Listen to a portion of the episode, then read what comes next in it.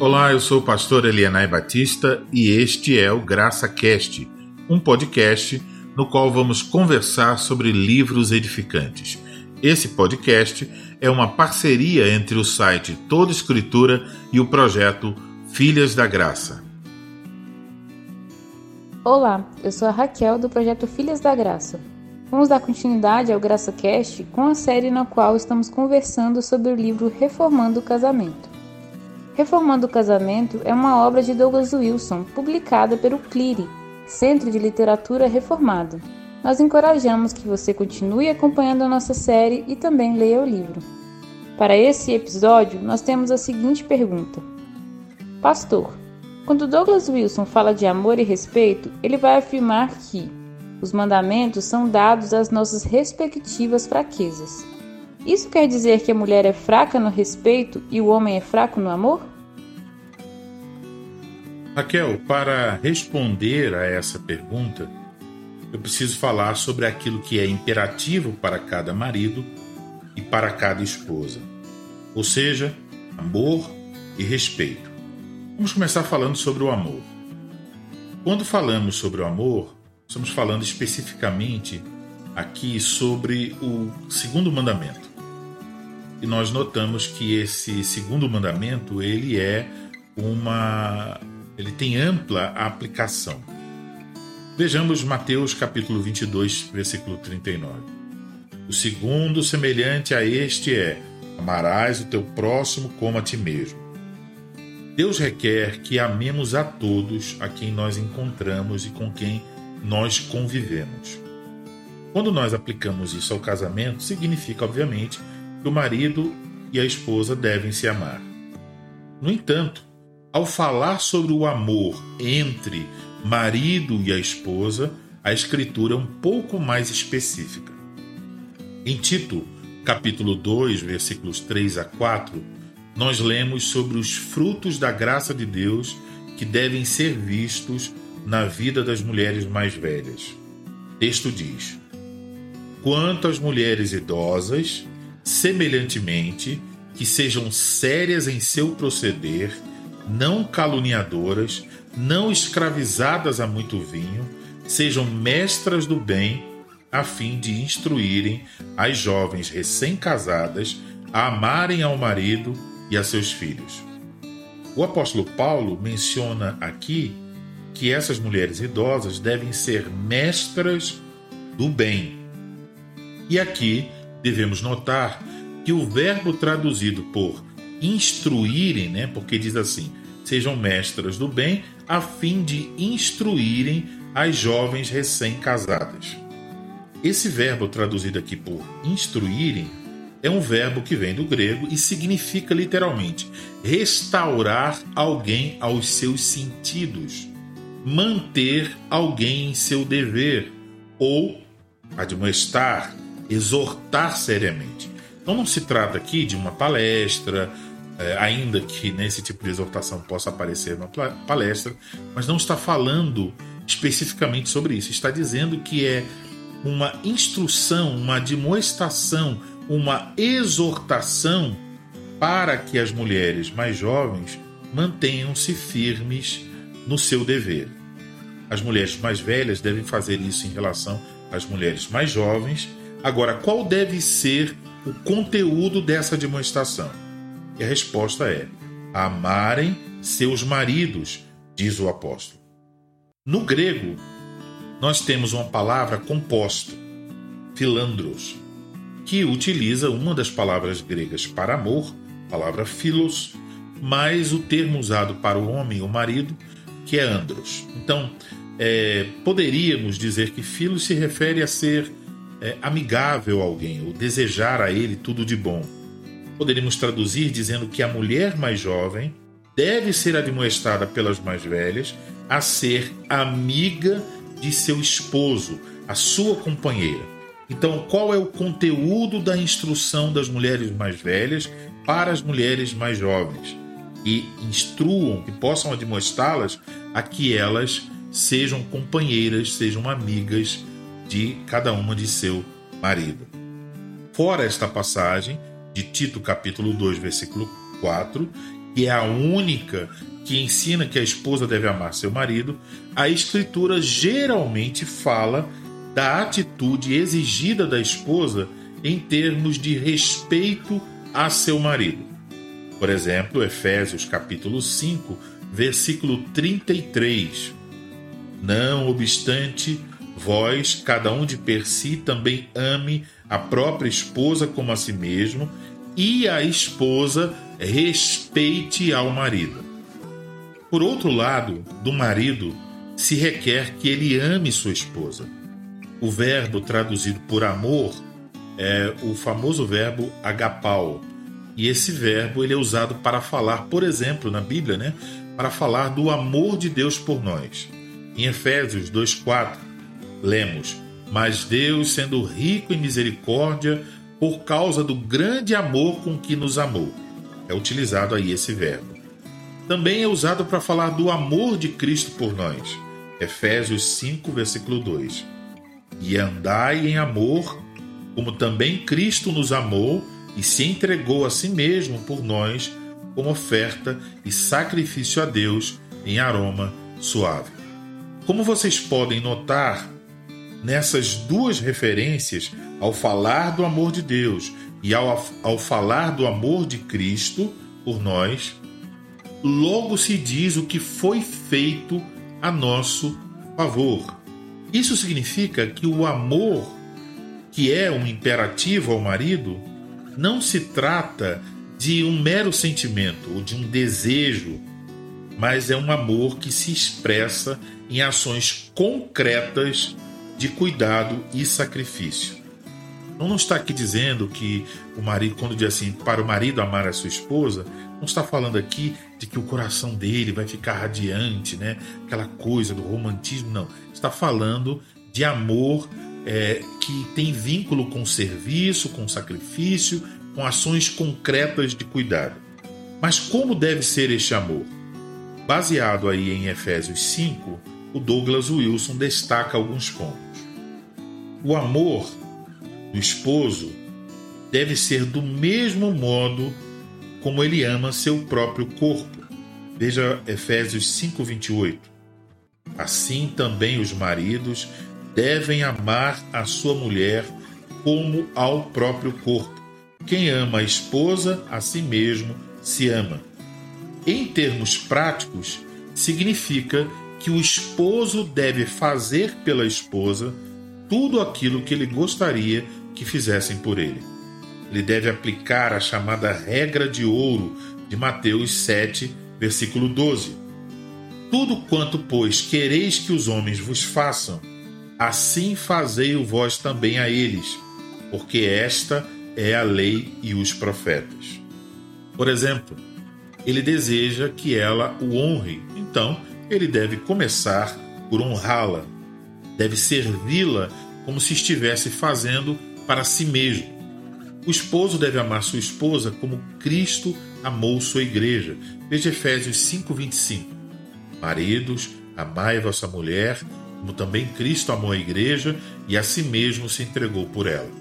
Em termos práticos, o marido deve estar disposto até a dar a sua vida pela sua esposa. Então notem, para o esposo o imperativo é: ame sua esposa. Para a esposa o imperativo é: respeite seu marido. Esses são os deveres mais básicos do casamento. No entanto, por causa do pecado, nós temos dificuldades. Os homens têm dificuldades para demonstrar este amor sacrificial e as mulheres têm dificuldades em respeitar seu marido. Aqui podemos lembrar é, de Gênesis capítulo 3, versículo 16, quando Deus, ao pronunciar o juízo sobre o homem e a mulher, disse à mulher: O teu desejo será para o teu marido e ele te governará. No entanto, é, devemos perceber que esta é a necessidade de cada um. Aqui está justamente a luta diária para cada casal. A esposa deve conscientemente lutar para cumprir o imperativo que lhe foi dado por Deus: respeitar seu marido. Então, isso deve acontecer é, em conversas com as amigas, na frente dos outros, na frente dos filhos e até quando estão sós. Ela deve deixar isso claro, o seu respeito para com seu marido. E esse respeito envolve obediência, né, submissão. Ele envolve a forma como ela fala com ele e a forma como ela fala dele. O respeito envolve a honra, quer dizer, é uma honra direcionada às habilidades do marido, em não responder antes dele, em reconhecer a liderança dele. O marido, por sua vez, deve conscientemente lutar para cumprir o imperativo que lhe foi dado por Deus: amar sua esposa. O marido deve comunicar esse seu amor de uma forma verbal, quer dizer, ele, a forma como ele fala, os elogios, o encorajamento, o reconhecimento, a declaração à sua esposa. Mas ele também deve comunicar o seu amor ainda mais de forma não verbal, fazendo com que ela se sinta segura, servindo-a, protegendo-a, sacrificando-se por ela. Então, note, este amor ele envolve cuidado e sacrifício. Isso é a ênfase lá em Efésios 5. No entanto, apesar de nossas necessidades como homens e mulheres, é bom lembrar que nós não merecemos este amor e respeito que Deus requer do nosso cônjuge um olhar franco para nossas próprias fraquezas e deméritos deveria nos levar a sermos mais pacientes para com o nosso cônjuge. Não se trata daquilo que exigimos. Por exemplo, a esposa dizer assim: Eu exijo que você me ame. Ou o esposo dizer: Eu exijo que você me respeite. A questão aqui se trata daquilo que nós, o marido ou a esposa, oferecemos é algo que nós devemos oferecer porque desfrutamos do indicativo do Evangelho, ou seja, que Cristo fez por nós. Então, os imperativos, o imperativo para o marido amar sua esposa, o imperativo da esposa respeitar o seu marido, não devem ser usados como um elemento de cobrança. Mas cada um deve pensar sobre sua própria responsabilidade e buscar a graça de Deus para vivenciá-la. Também é bom lembrar que esses imperativos, eles nos foram dados no início de tudo. Eles fazem parte dos papéis que Deus deu ao homem e à mulher. Então, que tipo de liderança o homem deve exercer? A resposta desde a criação é uma liderança amorosa, sacrificial, na qual ele lidera servindo sua esposa. Não é para liderar pelo domínio, mas pelo amor. Na ordem da criação, a esposa foi dada como auxiliadora de seu esposo. E como é que ela deve auxiliá-lo?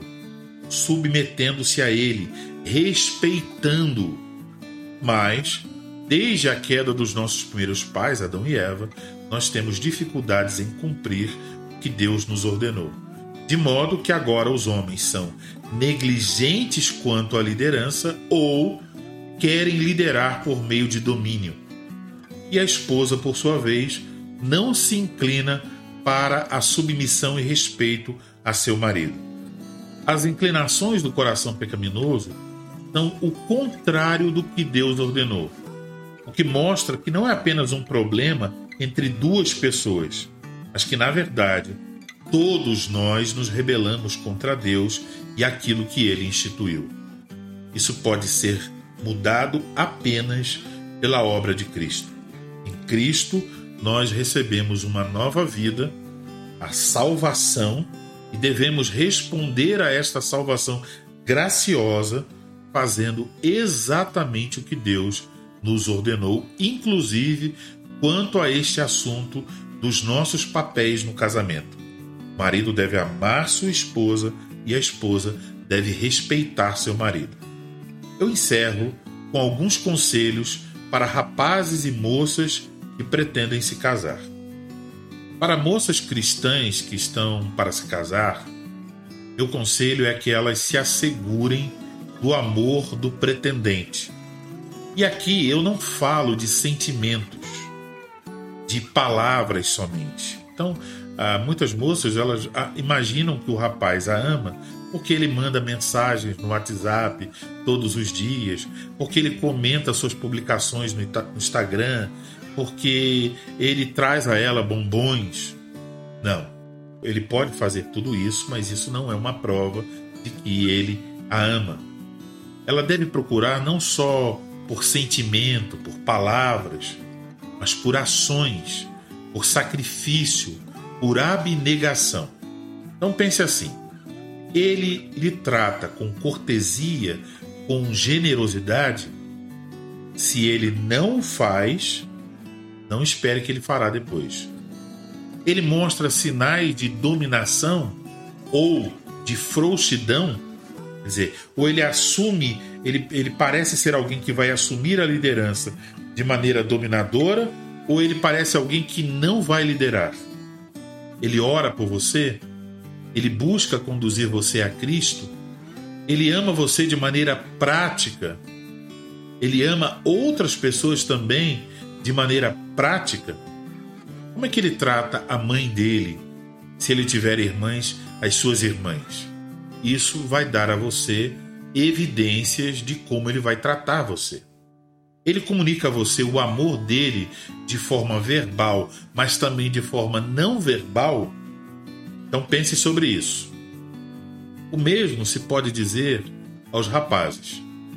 Meu conselho é que eles se assegurem do respeito daquela que o rapaz espera que seja sua futura esposa.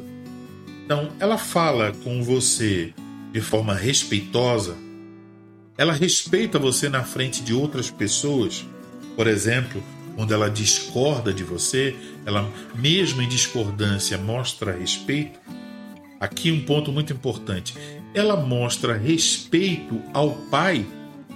Se ela não mostra respeito ao pai dela, não se iluda, porque o próximo a ser desrespeitado será você assim que se casarem. Ela mostra respeito pelos oficiais da igreja, então você deve também, rapaz, observar todos esses estes sinais que indicam aí como vai ser o seu casamento com uma determinada moça. Então, Raquel, eu vou encerrar por aqui, agradecendo por esta oportunidade e desejando encontrar os nossos ouvintes no próximo episódio.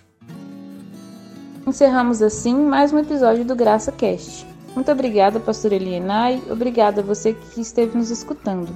Permitindo o Senhor, em breve postaremos o próximo episódio. Pedimos que se esse episódio foi edificante para você, que você compartilhe e também deixe um comentário. Até o próximo episódio e que Deus te abençoe.